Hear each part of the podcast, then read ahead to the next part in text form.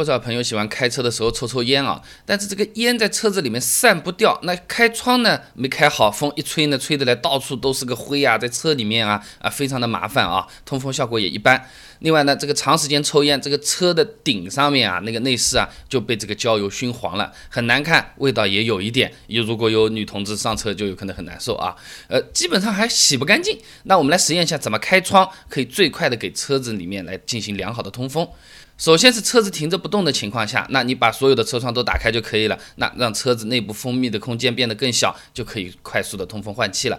那如果开空调，就开到外循环。不过建议还是打开车窗通风，效果肯定是比空调要好的。你看看这么小个出风口和这么大一个窗户，那肯定了，对吧？那开起来就比较复杂了。我们搞了个烟饼来做实验，比较明显嘛。点燃之后有大量烟雾，拍影视片都是用这个的啊。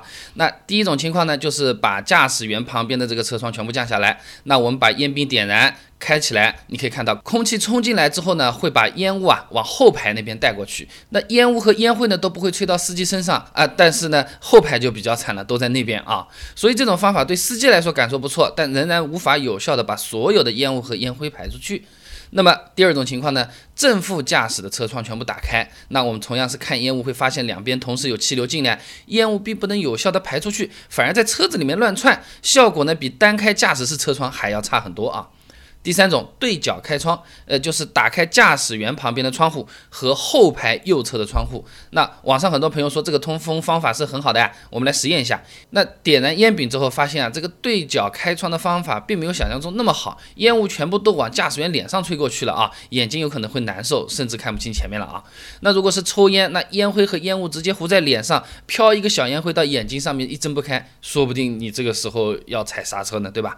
那我们也试了另一边对角开。创效果也差不多。那接下来呢，我们把驾驶员这一侧的窗户呢打开一条缝，哎，老司机说这样呢，烟灰和烟都会被吸出去的，像油烟机一样的。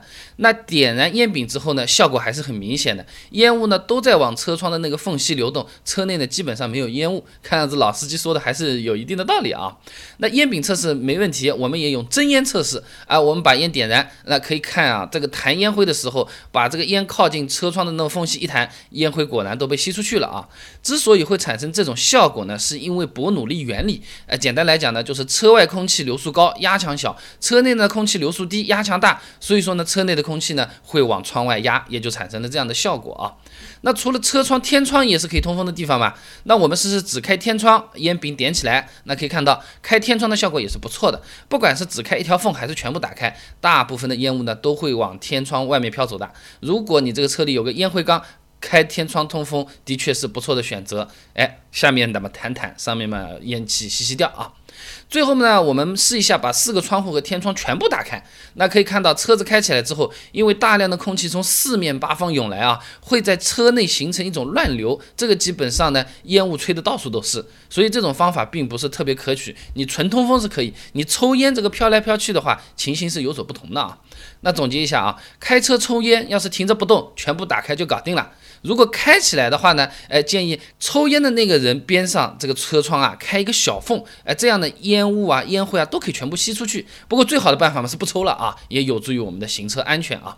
那今天呢也是分享个小技巧，呃，开车的时候更方便也更舒适。那，那其实类似的小技巧很多的，你比如下雨的时候后视镜看不清啊，有没有什么好办法？这个不让后视镜上沾水？有的人说这个肥皂擦擦就可以了，管不管用呢？哎，防撞贴条这个东西就贴在边上，小小的一块。它到底是防擦还是防撞，还是说根本没用？这个要试过才知道，对吧？还有嘞，贴在哪里呢？那车子跑高速的时候，风噪很大，几十块钱的隔音条就可以很有效的改善这个状况。但是装起来的话，水平好坏、效果大小会相差蛮多的。我都给你做成视频了，只要关注微信公众号。备胎说车，直接回复关键词技巧就可以了。我这个公众号呢，每天都会给你一段汽车使用小干货，文字版、音频版、视频版都有，你可以挑自己喜欢啊。呃，这个后视镜上有水看不清，防撞条我该买不该买，隔音条到底是怎么用的，效果到底有多少？关注微信公众号备胎说车，回复关键词技巧就可以了。备胎说车，等你来玩哦。